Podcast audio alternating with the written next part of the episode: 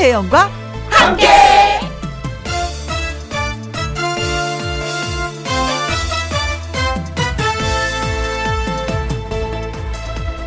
오늘의 제목, 파도 타기 같은 것.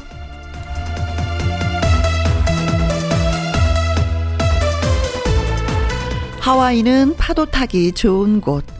남극에서 시작해서 거침없이 태평양을 달려온 큰 파도를 만날 수 있는 곳입니다. 그래서 많은 서퍼들이 하와이로 날아가 파도 타기를 즐깁니다. 대한민국 양양. 우리나라에서는 파도 타기의 성지라고 하지요. 큰 파도는 없지만 그래도 파도를 타는 사람들이 모입니다. 그러니까 큰 파도가 있는 곳이 파도 타기 좋고요. 큰 파도가 없어도 파도 탈 곳을 찾아내고야 맙니다. 조건이 좋건 안 좋건 간에 뭔가 해내는 사람들은 결국 그것을 합니다. 다른 일들도 마찬가지입니다. 조건에 맞으면 더 잘할 수 있지만요. 그렇지 않아도 해낼 수 있습니다. 사람이 산다는 것은 그런 것입니다. 2021년 10월 17일 일요일, 김혜영과 함께 출발합니다. KBS E라디오 매일 오후 2시부터 4시까지 누구랑 함께, 김혜영과 함께. 10월 17일 일요일, 혜은이의 열정, 오늘의 첫 곡으로 띄워드렸습니다. 광고 듣고 다시 옵니다. 김혜영과 함께. 노래 듣고 와서 가수 요요미 씨와 함께 사연 창고 문 활짝 열도록 하겠습니다. 0754님의 신청곡인데요. 와, 어쩜 날씨가 이렇게 중간이 없을까요? 가을 좀 즐기려고 하니 날이 급 추워졌습니다. 우리나라 사계절이 요즘 봄, 여름, 가을, 겨울이라고 합니다. 가을이 너무 빨리 갔네요. 가을. 날이 추워지면 낭만 있는 이 노래가 듣고 싶더라고요 하면서 신청을 해주셨습니다. 김전의 찬바람이 불면 가을. 우리 즐겨봐요.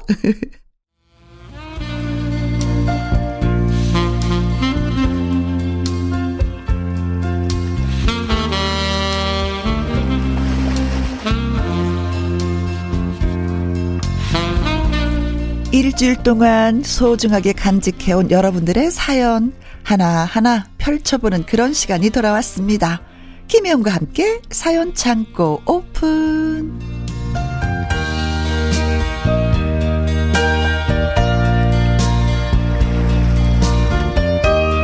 사연 전하고 하트 전하는 트롯 요정 가수 요요미 씨 나오셨습니다. 안녕하세요. 안녕하세요. 해피바이러스 노래하는 요정 요미요미 요요미입니다. 생일 축하해요. 언니 그래도 아이 감사해요. 아니 저는 뭔가 생일 축하해 주시면은 요즘 부끄러워가지고. 왜요? 아니 뭔가 제가 아무 생일이 뭐 별거 있나 뭐 이런 거라가지고. 아 1년에 하루밖에 없는 생일인데 얼마나 특별해요. 특별한 거지. 내가 태어난 날인데 부모님이 생기고. 예, 너무 좋잖아. 근데 저 몰랐어요. 그거 왜. 요요미 씨 네, 유튜브에 네. 보고 알았어요. 그때 또 제가 이제 실시간 방송을 이제 원래는 생일이 제가 10월 8일 금요일이었을 거예요. 근데 금요일인데 원래 실시간 방송은 목요일에 해가지고 그냥 미리 생일 축하했어요. 네. 팬들하고. 아 몰라 입으로 떼봐. 이거 축하 노래 불러줄까요? 생일 축하. 근데 매일마다 불러서 이 노래는 좀 잘해요. 생일 축하합니다. 사랑하는 요요미. 트롯 버전이에요. 트로트 버전. 미역국은 좀 먹고 지나갔어요. 네, 엄마가 해주셨어요. 미역국 끓여주셨어요. 그래, 네, 엄마가 계실 때 많이 미역국을 먹지. 내가 미역국 내 손으로 끓여서 먹기엔 또 안 되더라고요. 못 네. 끓여요. 아, 근데 시집 가기 전까지 미역국 꽉 우리 엄마한테. 네. 자, 사연 창고 문을 열어야 되는데 요유미 씨한테 먼저 예, 문 열어주세요 하고 요청할게요. 네. 첫 번째 사연은요. 조아라 님이 보내주셨어요. 아이고 조아라. 나이 들수록 느끼는 게 있어요. 이거 자매 없는 사람은 서로 살겠나? 제 친구들은 전부 언니가 있거나 여동생이 있습니다. 희한하게 남자 형제 있는 건 저뿐이네요. 대화를 하면 자기들끼리 공감대 형성 장난 아니에요. 옷을 빼서 입었다느니 뭐 가방을 몰래 들고 나갔다느니 머리채를 잡고 싸워서 쫓겨났다느니.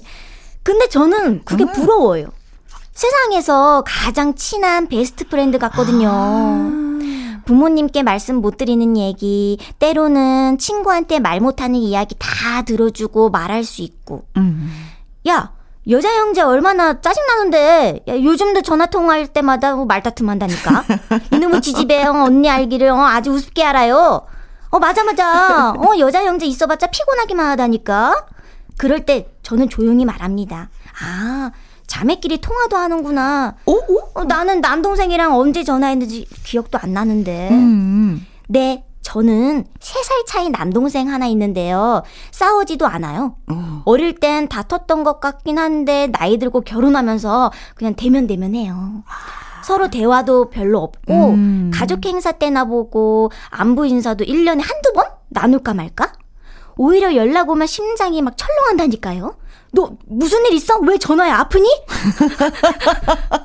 뭐 웬일이 전화야? 급해. 왜? 뭔 일 생긴 줄 알고요. 안 하다 가니까. 네, 제가 먼저 남동생에게 이렇게 다가가 볼까요?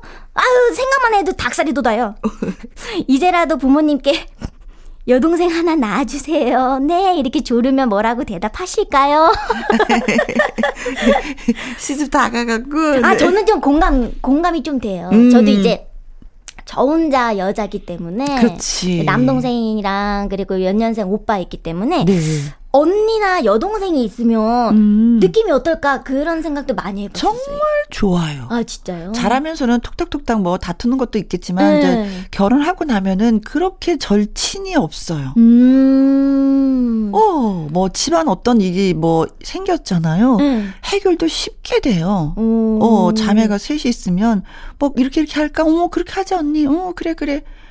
부모님도 좋아하시고. 그렇죠. 항상 기도하는 것 중에 한 가지가 엄마한테 언니와 동생을 낳아주셔서 감사합니다. 진짜 그거 기도해요. 항상.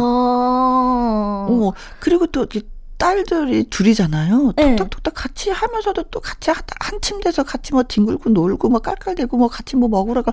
그것만 바라봐도 좀 흐뭇한데 그렇지 않은 분들은 많이 외롭다 그러더라고요. 진짜. 근데 저는 외롭다라기보다 제가 더 남자 같아가지고. 근데 저는 남동생하고 잘 사이가 좋으니까. 그런데 이제 결혼하고 나면은 이게 또 지금 사연 주신 조아라님처럼 대면 하게 되는 거예요. 결혼하고, 그죠? 그게 그때가 이제 문제인 거예요. 그때가. 뭐 다가가는 것도 괜찮지 않을까? 근데 닭살이 돋는다고 하시니까. 뭐 한번 닭살 돋으면 어때요? 저도 남동생한테 제가 먼저 연락하거든요. 이제 남동생이 이제 제가 여동생인 줄 알아요. 네. 자기보다 키 크다고. 아주 엄청 까불더라고요. 네. 근데 그래도 뭐 어쩌겠어요. 남동생인데 또 키만 크지. 또 저희 막둥이잖아요. 이게 막내는 또 다르더라고요. 그래. 상처도 잘 받고. 이게 만약에 좀 어색하고 이러면은요, 동생 집에 고구마 한 상 잘 보내세요. 요즘에 고구마 철이잖아요. 맞아요. 먹었는데 맛있더라. 너도 한번 먹어봐. 그리고 뭐 또 나중에 되면 또 뭐 하나 이렇게 쑥쑥 보내면은 동생이 다가옵니다. 예. 또 반대로 정도 있고 뭐. 반대로 또 남동생이 그러시는 거 아니에요? 왜 무슨 일 있어? 왜 그래? 갑자기 소문을 왜 보내는 거야? 이러면서. 그죠? 너무 오랜만에 그쪽에도 대면 했으니까. 그러나 이제 주거니 받거니 하다 보면은 통화 한 번 더 하게 되고, 누나 잘 먹을게, 잘 받았어, 뭐 이런 통화라도 하게 되니까. 맞아요. 좀 더 부드러워지지 않을까 싶습니다. 다가가세요. 네. 그리고 나서 좀 있으면 또 사과 맛있습니다. 사과 한 상자 또 보내시죠 뭐. 네. 그래요. 뭐 형제처럼 자매처럼 좋은 게 없다고 하는데 꼭 그 좋음을 느껴보셨으면 좋겠습니다. 현이와 닭이 사이가 좋았던 남매 가수잖아요. 네. 이렇게 좋아지라고 노래 띄워드리는데 제목이 좀 그렇습니다. 뒤늦은 후회. 후회하지 마시고 고구마 한 상자 보내세요. 가수 요요미 씨와 함께하는 김혜영과 함께 사연 창고, 김주미 씨의 사연 소개해드리도록 하겠습니다. 네. 혜영 혜영 씨는 매일 말을 하는 직업이잖아요. 요요미 씨도 TV에 나와서 말하고 노래하고 소리를 내서 일하는 사람들은 집에 가면 입도 뻥끗하기 싫은가요? 하셨습니다. 아, 그래도 할 말은 하는데. 저도요. 네. 우리 남편이 선생님인데요. 집에 오면 입을 꾹 닫고 아무 말을 안 해요. 애들이 오면 그나마 나은데 남편이랑 둘이 있으면 집이 아주 조용합니다. 당신 소리 좀 내. 집에 있는지 없는지도 모르겠다. 에이, 종일 말하고 왔는데 집에서도 떠들어야 돼? 이렇게 대답합니다. 애들한테 조용히 해라, 문제 풀어라, 선생님한테 혼나고 싶냐, 종일 잔소리하고 수업하고 돌아오면 진이 빠진다고 집에선 입을 꾹 닫고 있어야 에너지가 충전된다나 뭐 어쨌다나. 아무리 그래도 그렇죠. 가족이 대화를 하고 살아야 되는 거 아니겠습니까?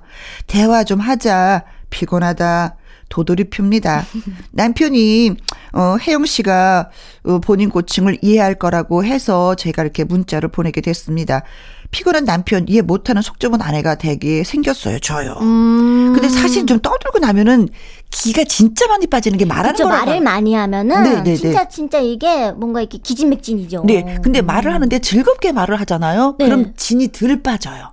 근데 일방적인 대화는 진이 빠져요. 그러니까 저희보다도 남편이 진이 더 많이 빠질 수가 있어요. 맞아요. 또 선생님이시니까. 아, 너 조용히 해. 뭐 이렇게 학생들한테. 그렇죠. 또 잔소리도 하실 테고. 그리고 저희는 이제 마이크에 도움을 받잖아요. 조그맣게 조근조근 얘기해도 마이크의 성능이 좋으니까 막 전국으로 다 들릴 수가 있는데. 맞아요. 선생님은 야! 너! 혜영이! 앞에 봐! 뭐 이런 거. 맞아요. 되게 많이 힘드실 것 같아요. 그래서 제가 한 고등학교 때 역사 선생님께서 이제 목이 아프시니까 네. 그 마이크를 이렇게 들고 다니시는 선생님이 꽤 계셨었어요. 그래가지고. 그래요. 근데 피곤은 하실 것 같아. 그래도 부부가 사는 게 뭐예요.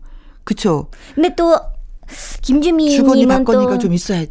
김주민 님은 또 이게 같이 대화도 나누고 싶어 한 건데. 하루 종일 남편만 기다렸는데 남편이 이를 탁 닫고 있으면 내가 사는 거야 뭐야 그런 생각 들죠.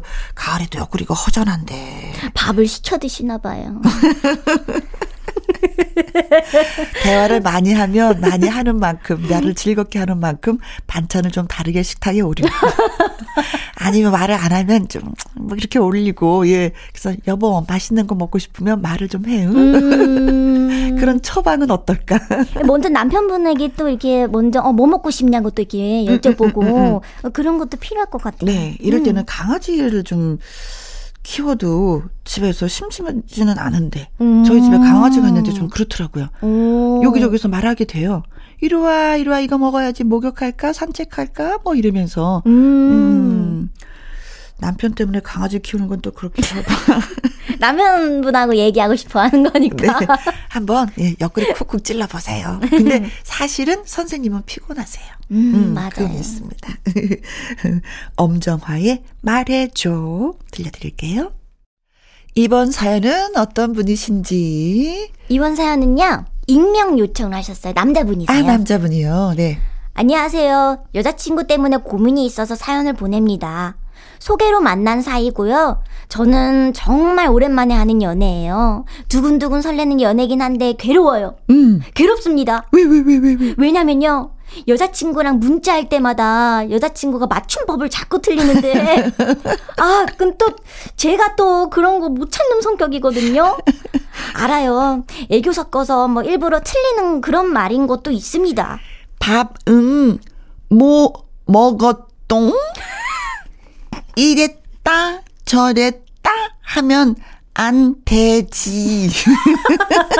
솔직히 문자로 이렇게 보내는 것도 싫은데 아 그래 애교라 그렇다 치고 정말 맞춤법을 잘못 알고 있어서 틀리게 보내는 경우가 너무 많다고요. 야근한다고 피곤해서 어떻게? 어떻게? 히읗 받침이 아니라 어떻게 기억 받침이야. 가을인데 그 친구 아직도 솔로래. 참 안 돼. 이거 발음하기도 힘든데 안 돼. 됐지 뭐 이렇게 안 됐지 이건가? 됐지가 아니라 됐지. 아직도인 거 알지? 아직도 또가 아니라 못하지? 아 그리고 됐지 아 이가 아니라 애를 붙여서 됐 응? 따라해봐 됐지라고 해야지. 네, 제 속마음은 이렇습니다. 너무 거슬려요. 여태 꾹 참았는데 어떻게 보면 제대로 한번 알려줘야 다시는 안 틀리고 잘 쓰지 않을까.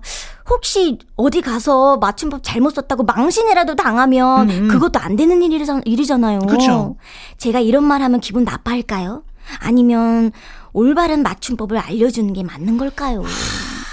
진짜 이거 맞춤법 들고 띄어쓰기 들고 한글이 참 어렵긴 어려워. 영어 같은 경우는 무조건 다 띄어쓰면 되잖아요. 맞아요. 단어마다 다 띄어쓰면 돼. 맞아요. 한글은 그게 아니잖아요. 한글 어렵죠. 그래서 이렇게 보잖아요. 이렇게 찾아보면 돼요. 띄어쓰기 이거 방법이 있어요. 띄어쓰기. 맞아요. 다 나오더라고요. 예. 그래서 문자를 이렇게 쫙 써놓고 내가 이게 맞았나 틀렸나 하면 거기 한번 딱 클릭을 해보면은 이게 탁탁탁탁 띄어쓰기를 방법을 알려주거든요. 근데 어떻게랑 이거 됐지 있잖아요. 이거는 진짜 저는 계속 헷갈려요. 우리는 학교 다닐 때 히읗으로 배웠어요. 아, 다 히읗으로요? 네, 히읗으로 배웠어요. 근데 언젠가부터 이게 법이 바뀌어갖고 문법 이게 기억으로 써요. 오. 제가 기억을 하고 있어요. 바뀐 거구나, 그러면. 그거 바뀌었어요. 네. 그래서 요거는 약간 혼돈이 올 수가 있어요. 그래서 헷갈리는 거구나. 네. 근데 아직도 요거는 좀. 아직도죠. 응, 아직도. 안 돼. 이거 돼. 아, 근데 아직도는 이건 애교인데. 그죠? 언니, 이거는 맞춤법 틀린 게 아니고 일부러 아직도 막 이렇게. 이건가? 그 친구 아직도 그런가? 아직. 우리도 헷갈려. 근데 약간 이게 자꾸 오타가 오면은 매력이 떨어지긴 해. 너무 많으면요. 그쵸. 그 한두 개는 그래도 아이고 이거 귀엽네 하는데 이게 자꾸 이게 좀 심하면 그런 게 있어요. 그래서 이게 약간의 좀 헤어졌다는 분들도 계시는데 진짜 여자분이 좋으면 이거 좀 약간 살짝 그래도 자기야 나는 요게 좀 그래 이럴 땐 좀 이렇게 해줬으면 좋겠어. 아 그럼 여자분이 또 상처받을까? 그럼 이렇게 나오죠. 뭐? 헤어져! 여자분이 되려. 뭐? 이러면서 됐다. 예민하실 수도 있어. 그치? 근데 어떻게 하지? 이럴 때는 어떻게 하죠? 이거 진짜 조심스러운 얘기이기 이건 때문에. 이건 너무 조심스러운데. 그래도 이렇게 많이 거슬리면은. 아니 왜냐면요 언니 이게 뭔가 이렇게 SNS 댓글에도 어떤 분이 이렇게 뭔가 이렇게 올렸잖아요. 네. 그러면은 이제 텍스트 글을 올렸는데 그 댓글에 아 됐지가 아니고 됐지요. 아니 어떡해요. 이렇게 하는데 다시 돌려받으면 얼굴이 화끈하게 그냥 불이 나죠. 예, 약간 그런 게 있더라고요. 아, 그게 진짜 조심스러운 문제야. 예. 그래도 정 아니면 참으세요. 그래. 참. 그게 매력이라고 생각하세요. 네. 초음스러운 매력이라고 생각하시고 받아들이는 것은 어떨까 싶습니다. 네. 얼른 노래 들어야지. 요요미 씨의 노래 초음스러운 사랑 노래.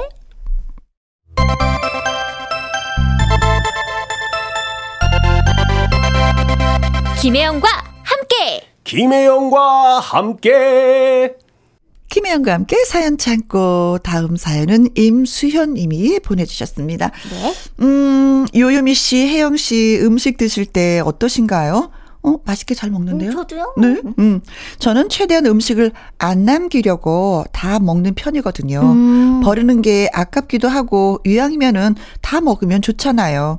배불러도 웬만하면은 그러려고 하는데, 우리 애는 절대 안 그러더라고요. 음식이 아직 한참 남았는데, 숟가락, 젓가락 딱 내려놓습니다. 뭐야? 왜 갑자기 안 먹어? 배불러요. 예. 아, 이렇게 음식이 많이 남았는데, 더 먹어. 배부른데 어떻게 더 먹어요? 그럼 놔뒀다가 나중에 또 먹으면 되지. 나중에 먹으면 또 맛없어요. 그만 먹을래요, 저. 아니, 그럼 이걸 다 버리라는 거야? 이거 아깝게? 아, 억지로 먹으면 맛도 없고 배탈 나요. 뭐하러 그래요? 아, 어떤지 아시겠죠? 요즘 애들은 다 이런가요? 저도 음식 부족하게 살았던 건 아니지만은 언제든 먹고 싶은 거 먹을 수 있고 음식이 풍요로운 세상에 살아서 애가 절박한 게 없어서 그런 건가? 안 남기고 꾸역꾸역 먹는 게 미련하다고 생각을 하더라고요. 김이 팍 새서 먹지마 먹지마. 너한테 음식 해주는 보람이 없어 하면서 그릇을 뺏으니까 오히려 저한테 너무하다고 합니다. 혜영씨 요미씨는 어떻게 생각하세요? 우리 때는 잘하면서 어르신들이 계셨어요. 음식 남은 거 버리면 벌 받는다고. 그런 게 항상 주입이 돼 있었어요. 밥톨 하나라도 남기지 말아라. 밥그릇 싹싹 씻어 먹어라. 네, 나중에 이제 물 부어서 이렇게 헹궈서 먹어라. 밥알 남기지 말아라. 늘 그래서 저도 보면은 좀 그렇게 먹는 편이긴 해요. 아직까지도 그게 습성이 돼서.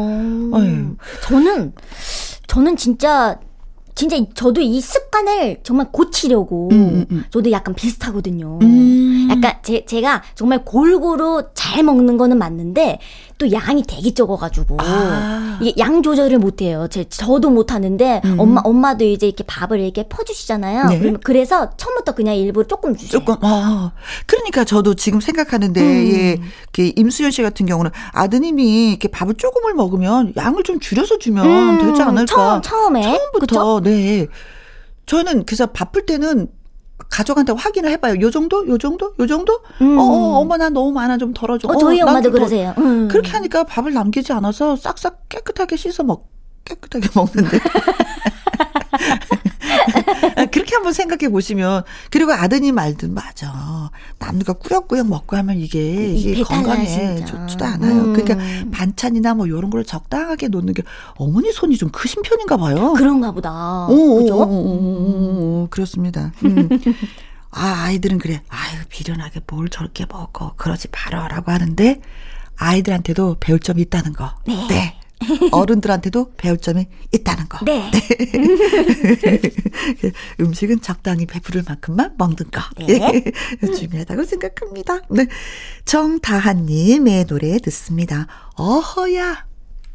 자, 이번에는 IDQ님의 사연이 되겠습니다. 네.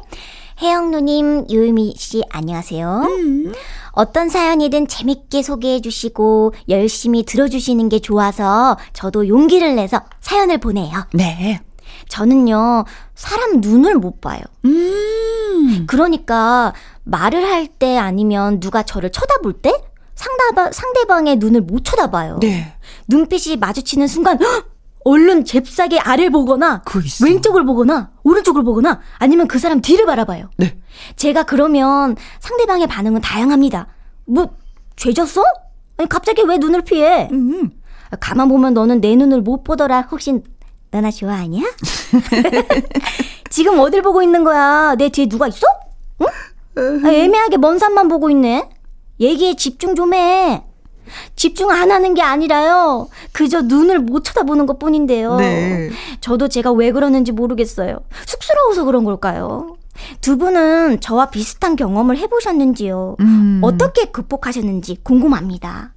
사람 눈을 잘 못 보니 어쩐지 자신감 없어 보여서 싫어요. 연예인분들은 카메라를 잡아먹을 듯이 강렬하게 바라보시잖아요. 비결 좀 알려주세요. 근데 우리가 옛날에는요, 교육을 그렇게 받았어요. 사람들의 눈을 똑바로 쳐다보면 안 된다. 그게 왜냐면 모름순 얘기하다가 어른들 눈을 딱 쳐다보면 뭘 봐? 뭘 그렇게 눈을 똑바로 부릅다 이렇게.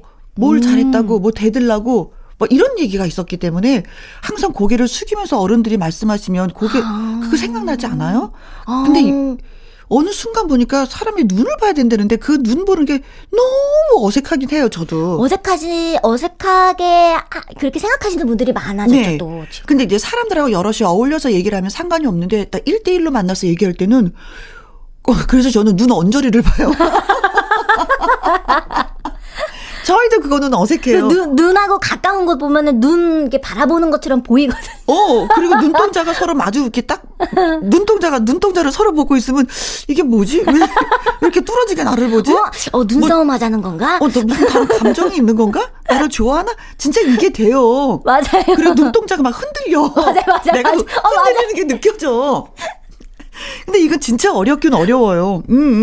그래서 저는 이렇게 말할 때 눈동자를 딱 눈을 언저리를 보고 있는데 상대가 내 눈을 보잖아요. 그럼 눈동자를 밑으로 내려요. 코를 보고 입을 보고 점점 내려가요? 그래서 입을 보고 얘기를 하게 되는데 이건 누구나 어려운 문제예요. 저도 이제 이렇게 무대에서 이제 듀엣할 때 이제 남자분하고 이제 이렇게 노래를 부르거나 그럴 때 이제 바라보면서 막 이렇게 하잖아요. 네. 근데 저는 진짜 눈을 잘 바라보는 그런 거예요. 네, 되게 눈을 되게 잘 바라봐요. 근데 제가 뭐 이렇게 노래 부르는데 저는 이렇게 눈을 바라보고 있는데 그분은 갑자기 이렇게 밑으로. 눈이 이렇게 밑으로 가시더라고요. 근데 그게 어렵다니까요. 그게 교육이 안 돼 있어서 그래요. 훈련이 안 돼 있어서 그래 우리가 그렇게. 근데 요즘에는 똑바로 눈을 보고 얘기해 그러는데 안 되더라고. 저처럼 눈 시선이 딱 마주치면 눈을 점점 내려서 입을 보면서 대화를 하시고 저는 그렇게 하고 있어요 지금. 진짜 어렵긴 어려워요. 네, 이제 아셨죠? 네, 자 광고 듣고 오겠습니다. 김혜영과 함께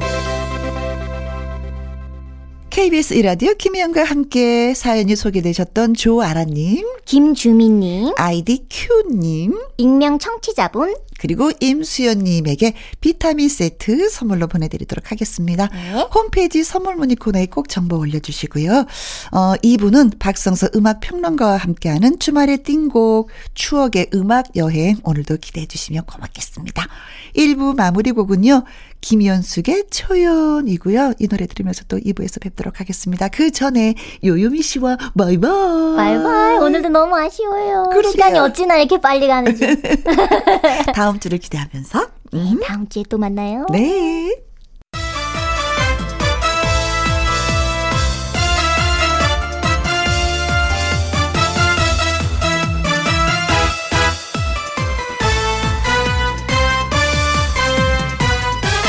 김혜영과 함께 KBS E라디오 김혜영과 함께 2부 시작했습니다. 주말의 띵곡 1997년으로 떠나가 볼 건데요. 이 노래로 문을 열어보도록 하겠습니다. 패닉의 이적 그리고 전람회의 김동률이 한 팀이었었죠. 카니발의 그땐 그랬지. 김혜영과 함께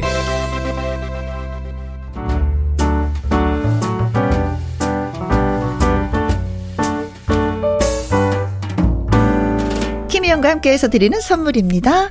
이태리 명품 구두 바이네르에서 구두 교환권, 발효 건강 전문 기업 이든 네이처에서 발효 홍삼 세트, 일동 코스메틱 브랜드 퍼스트랩에서 미백 주름 기능성 프로바이오틱 세럼, 상쾌한 아침 전략 페이퍼에서 세계의 선택 RU21, 하림 이 닭에서 100% 쌀과 물로만 지은 하림 순수한 밥, 주식회사 한빛코리아에서 아이래쉬 매직 톨래쉬, MC 스퀘어가 만든 수면 뇌과학 슬립 스퀘어에서 스마트 베개, 건강한 기업 HM에서 장건강식품 속 편한 하루, 빅준 부대찌개 빅준푸드에서 국산 라면 김치, 남원 전통 김부각 홍자매 부각에서 김부각 세트, 건강지킴이 비타민 하우스에서 알래스칸 코드리버 오일, 밥상의 보약 또우리에서 능이버섯 오리백숙, 올린 아이비에서 아기 피부 어린 콜라겐, 바른 건강 맞춤법 정관장에서 알파 프로젝트 혈행 건강,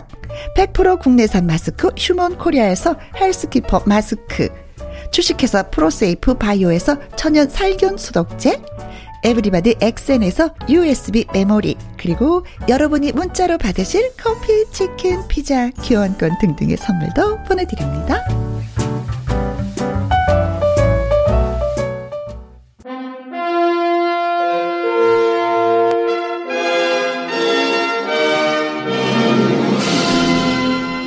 우리 기억 속에 쿨쿨 잠들어 있던 띵곡을 찾아 떠나볼까요? 주말에 띵곡.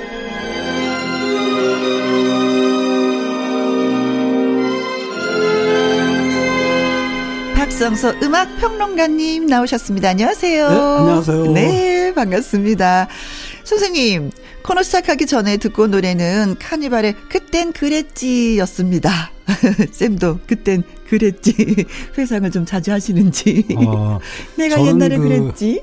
저는 그땐 그랬지가 아니라 그땐 그랬었을지도 몰라. 굉장히 멀죠. 복잡해요. 카니발 노래 들으면은 뭐 완전 축제. 어린 시절의 행복한 기억을 떠올리는데 저는 꼭 그렇지만 않은 것 같지만 정말 그 방금 들으신 이 노래는 그 이적과 김동률의 어떤 호흡이 참 잘 맞는. 그렇죠. 압권이죠. 그런 노래인데 뭐 요즘 유행하는 말로 깐부 같은 니꺼 내꺼 없는 그런 사이처럼 느껴지고요. 이 노래는 일종의 그 재즈 블루스 곡이에요. 그 리듬을 바탕으로 하는데 보다 확실하게 그 재즈 느낌을 주기 위해서 네. 미국 현지까지 가서 녹음한 그런 일화로도 유명하고요. 특히 그 이 작곡가 김동률 씨가 말한 거를 소개해드리자면 네. 그 당시에는 그 10대 위주의 그 댄스곡이 굉장히 유행을 했잖아요. 그래서 이런 노래와 차별화시키기 위해서 그 내용도 어린 시절의 추억을 되돌아보는 20대들만의 정서 뭐 이런 걸 담았다 이렇게 말했던 기억이 나는 노래입니다. 네, 자 오늘 역시 지난 시간에 이어서 지금으로부터 24년 전인 1997년도로 추억의 띵곡 찾아서 노래 여행 떠나보겠습니다. 예, 참 그 24년 전에 그 요즘과 참 비슷한 그런 상황들이 재현되고 있는데요.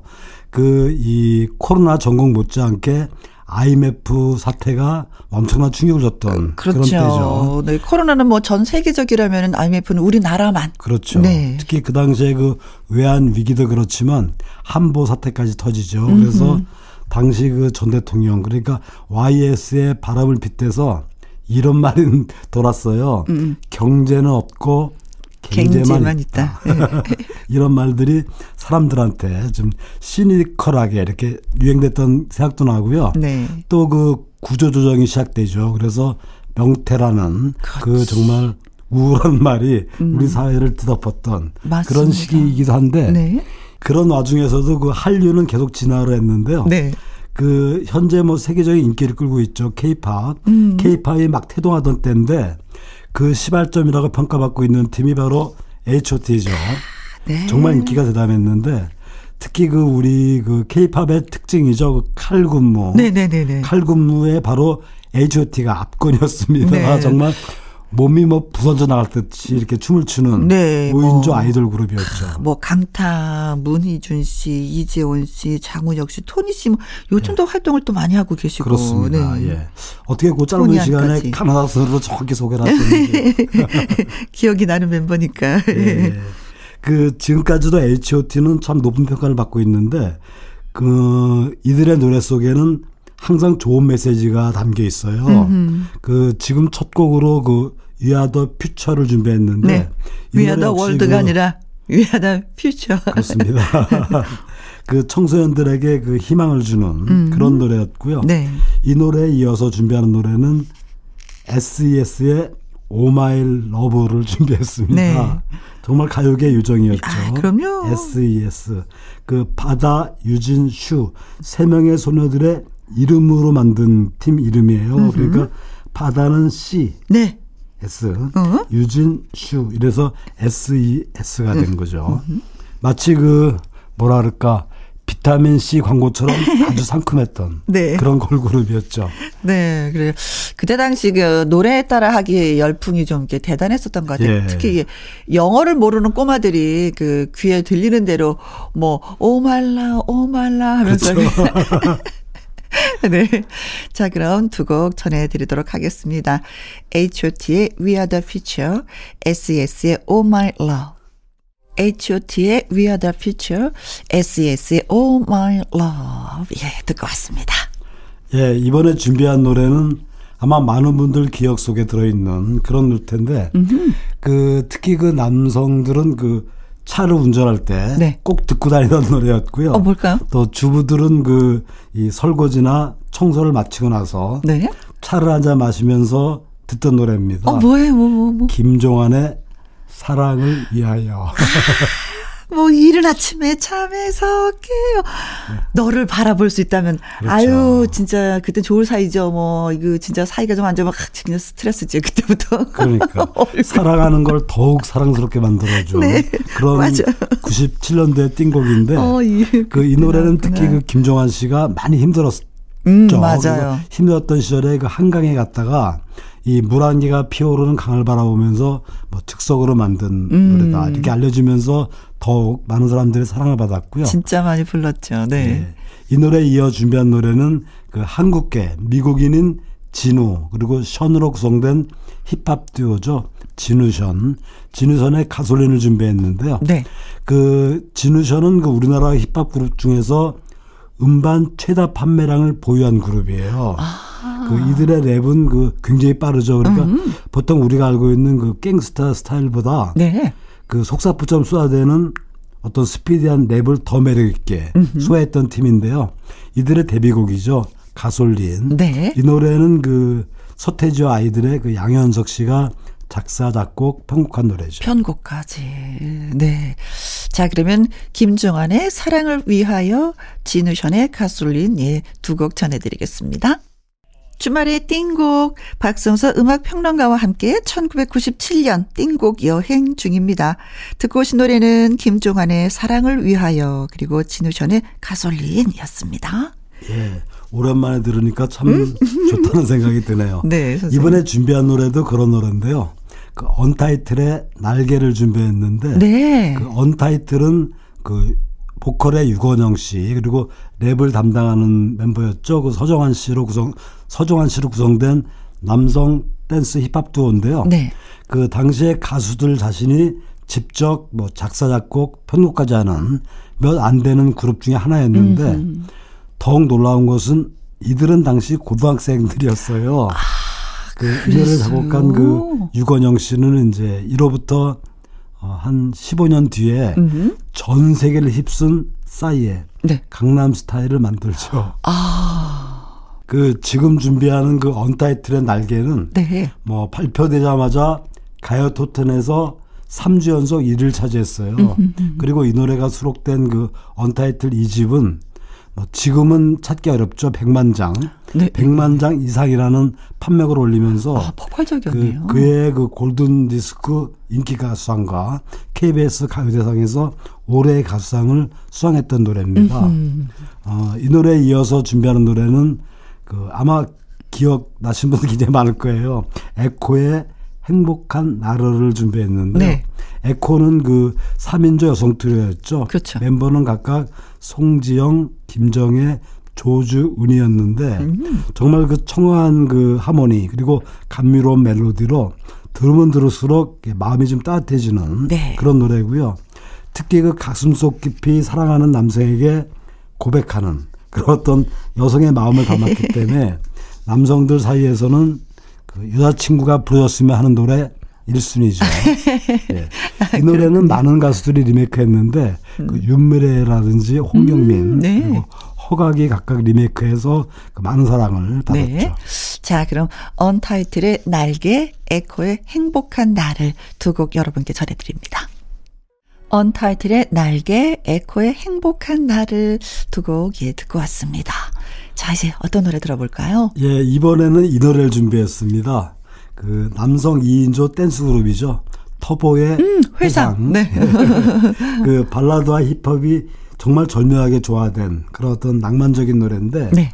그 멤버 김종국의 어떤 매력적인 음색 아. 그리고 마이키의 중저음 목소리 이 목소리가 그 슬픈 듯한 이 노래와 참 잘 어울리는 네. 그런 노래인데 이들은 그 그룹명이 터보죠. 그렇죠. 이 터보라고 지은 뜻은 가요계 차트 1위를 향해 빠르게 질주하겠다 뭐 이런 뜻으로 지었다고 하는데 네.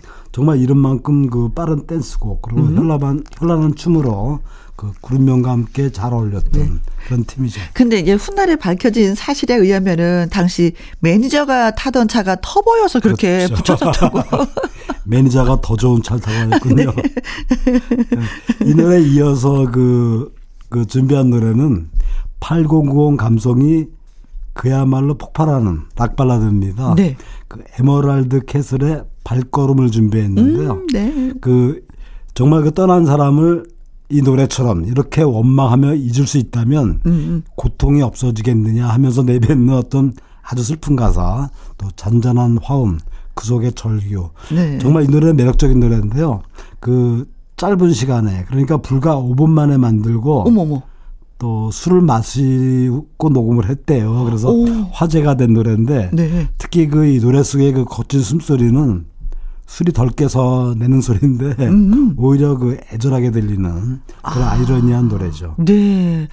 아, 지금 같으면 음주 취입이라고 해서 원성이 자제할 텐데 그때 당시는 뭐 8090 감성이라고 해서 그런 것도 모두 다 포옹을 좀 했었던 듯해요. 그렇죠. 그것보다 뭐 노래가 좋으니까 포용을 네. 했겠죠. 네, 이 노래도 역시 많은 가수들이 리메이크했는데요. 동방신기를 비롯해서 뭐 서영은, 박시환, 홍강호 등이 리메이크해서 계속 사랑받았던 네. 그 노래의 원곡입니다. 네, 터보의 회상, 에메랄드 캐슬의 발걸음 전해드리겠습니다. 터보의 회상, 에메랄드 캐슬의 발걸음 네, 듣고 왔습니다. 예, 이제 끝곡을 준비할 때가 됐는데요. 네. 끝곡은 이 노래를 준비했습니다. 그 당시에 그 인기 만화 영화죠. 영혼기병 라젠카의 주제가입니다. 네. 넥스트의 해에서 소년에게를 준비했는데요. 네. 그 당시에 이 라젠카가 방송되던 시간, 그러니까 오후 6시부터 7시까지 우리나라 어린이들이 골목이 없었어요. 다 이 그 애니메이션 보기 위해서 네. TV 앞에 몰려들었고요. 그 만화 영화 주제가였지만 굉장히 가사가 철학적이고 네. 또 곡 구성 또한 강렬한 사운드와 함께 오페라 형식으로 아하. 만들어진 로그마입니다. 네, 저 신해철 씨가 방송에 나와서 한번 인터뷰했었던 장면이 생각나는데요. 예. 왜 우리나라 만화 영화 주제는 대부분 이게 뽀뽀뽀 스타일이냐? 나는 진짜 일본 애니메이션 주제가처럼 뛰어난 음악성을 갖춘 음악으로 좀 만들고 싶다. 이런 얘기를 했었던 기억이. 아, 그랬군요. 예, 그 결과물이 바로 이 노래 같습니다. 그 특히 신해철은 그 자신보다 좀 젊은 세대들한테 그 좌절하지 말고. 희망과 자신감을 가지고 밀고 나가라 이런 메시지를 음악 속에 담았는데요. 네. 특히 이 노래를 들어오면 그 노랫말 속에 이런 것이 있습니다. 이게 힘든 사람들한테 하는 얘기죠. 이제 그만 일어나 어른이 될 시간이야 라든지 네. 혹은 뭐 너의 꿈을 비웃는 자를 애써 상대하지 마 상처받지 말고 그냥 힘차게 뭐 이런 어떤 가사 한 줄만으로도 네. 그 당시에 그 사람들한테 많은 힘을 줬을 거라고 생각됩니다. 그 당시 그 젊은이들에게 힘을 주는 노래가 좀 특히 많았었던 것 같아요. 아, 그랬죠. 예. 강산의 넌 할 수 있어. 그리고 예. 황규영의 나는 문제없어. 그렇죠. 예. 서영은의 혼자가 아닌다. 그렇습니다. 네. 힘들었을 때 이 노래 불면 진짜 눈물이 나요 하는 분들이 참 많이 계셨었던 것 같습니다. 네, 이 노래 때문에 그 시절을 버텼어요 하는 사람도 많죠. 네, 네. 그 정말 그 이 가수가 아니라 철학자 같았던 그런 뮤지션이죠. 그 신해철이 이끌던 그룹 넥스트의 해에게서 소년에게를 들어보겠습니다. 네. 자, 넥스트의 해에게서 소년에게 전해드리면서 또 인사드리도록 하겠습니다. 오늘도 선생님 수고 많이 하셨습니다. 감사합니다. 네, 저는 내일 오후 2시에 다시 오도록 하겠습니다. 지금까지 누구랑 함께? 김혜영과 함께.